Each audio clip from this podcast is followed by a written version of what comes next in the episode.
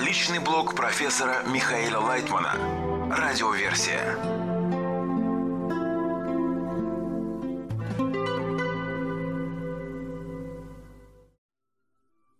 Материалы персонального блога Михаила Лайтмана от 18 февраля 2024 года.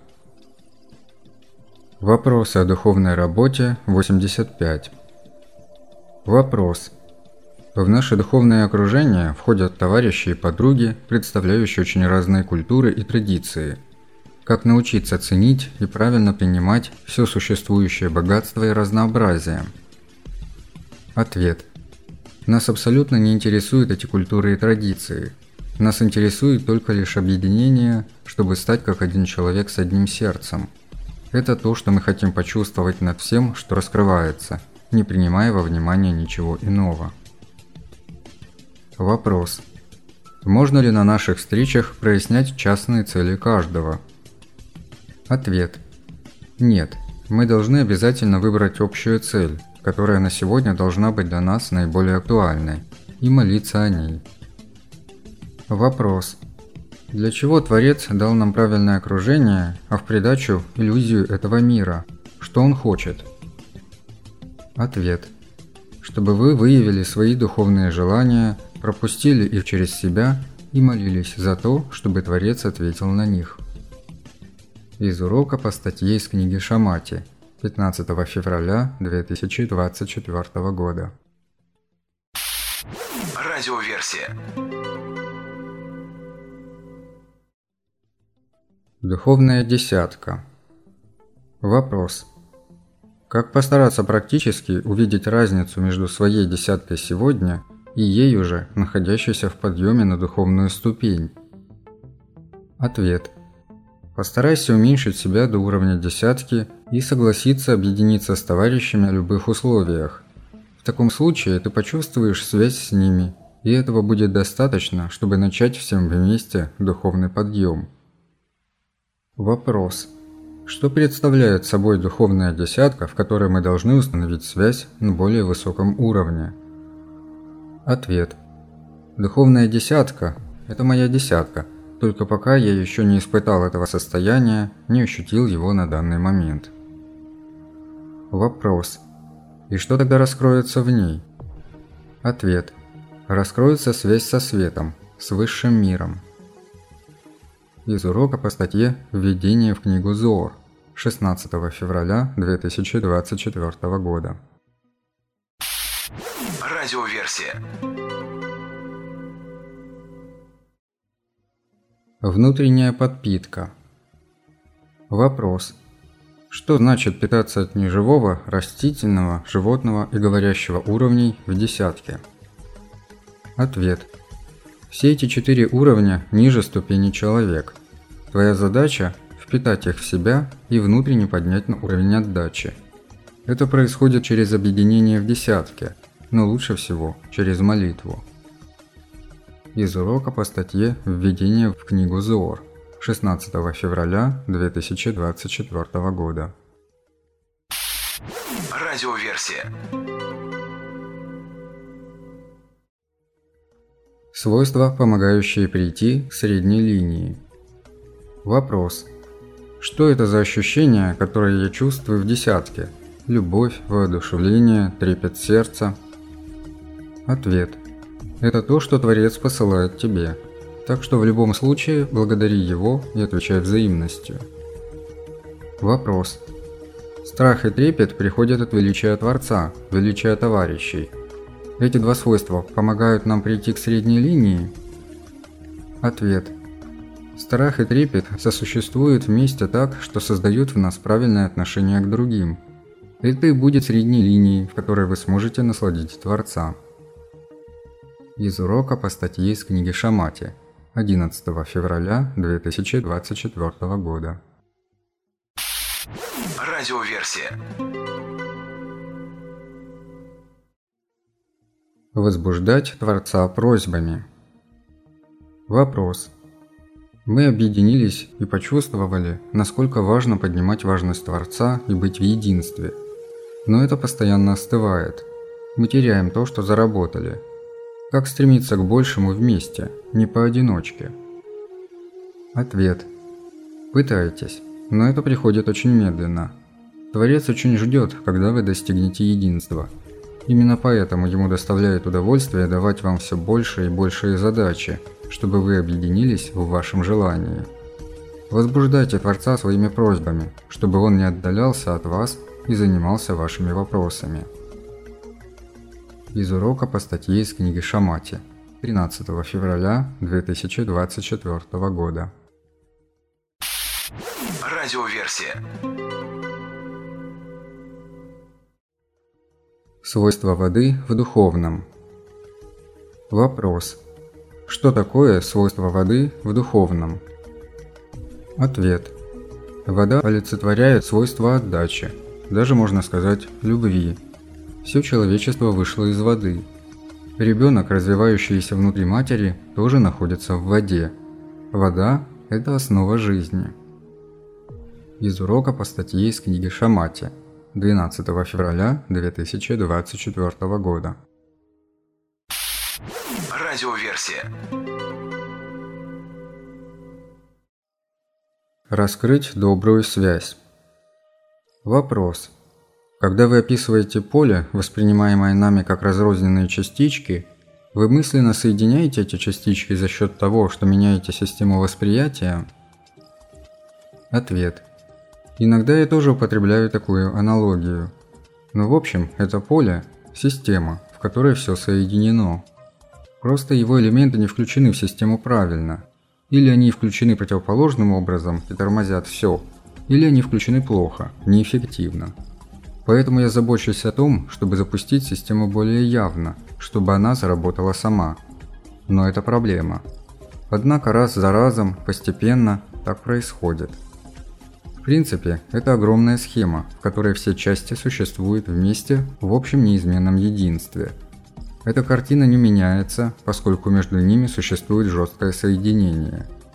Все зависит от того, как они включаются друг в друга как добрые или как вредящие элементы. В своем взаимном включении они создают систему, которая постепенно приближает их к тому, кто создал ее, к Творцу, то есть к высшей силе, к высшему разуму. Таким образом, постепенно, делая себя сознательно добрым, возлюби ближнего как себя, это главная наша цель, ты приводишь себя в порядок, понимая, в каком мире ты существуешь, в каком соединении с остальными – когда ты узнаешь, увидишь и начнешь улучшать эту схему и ее работу, ты станешь, во-первых, ощущать себя комфортно. Во-вторых, ты отцепишься от своего тела, которое сейчас навязано тебе как некое несуществующее видение, и станешь явно ощущать себя именно в состоянии включения во всех остальных. Это чувство подавит все земные ощущения. Ты увидишь вокруг себя только лишь эту систему, как все взаимосвязаны, как все работают на связь, только плохо работают. И поэтому наш мир вот такой, каким мы его ощущаем. А потом ты увидишь, как он включается, входит в эту систему, пропадает в ней, как бы исчезает, растворяется. И самое главное, что внутри системы, когда она начинает работать в гармонии, мы ощущаем высшую силу того, кто создал это поле. Это сила добра, отдачи, взаимного единения, любви, Ощущая ее, мы становимся такими же, как она, вечными и совершенными. А далее идут огромные ступени нашего развития, все больше и больше объединения, вплоть до единения в одно единое целое. При этом происходит постижение, наполнение, чего мы внутренне желаем себе. Все наши земные желания – это даже не первая ступенька того, что мы получаем, двигаясь к соединению – ведь мы обретаем огромную радость, наполнение, вечность, совершенство. Все. И это мы можем сделать сейчас. Только давайте раскроем между собой эту добрую связь. Из беседы у меня зазвонил телефон. Единое желание. Радиоверсия. Мы бьемся до смерти или до победы? Вопрос. Идет человек по рынку, а торговец боевыми петухами ему кричит. «Купи моего петуха, он бьется до смерти». Зачем мне петух, который бьется до смерти? «Мне нужен тот, кто бьется до победы», – отвечает покупатель.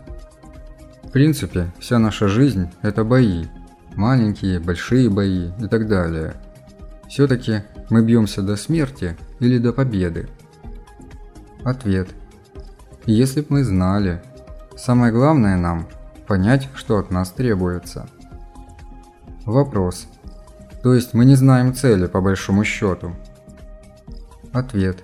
Нет, не знаем. Вопрос. Тогда определите, пожалуйста, как проводить эти бои. Пускай это наши петушиные бои, но как проводить их? Ответ. Надо просто представить себе, в чем мы хотим победить. Что будет, когда победим?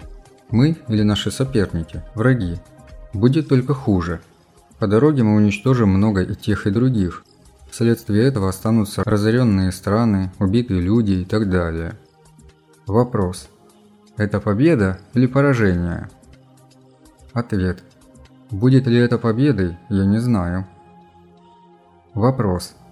То есть зачастую, а может быть даже почти всегда, наши победы оказываются нашими поражениями?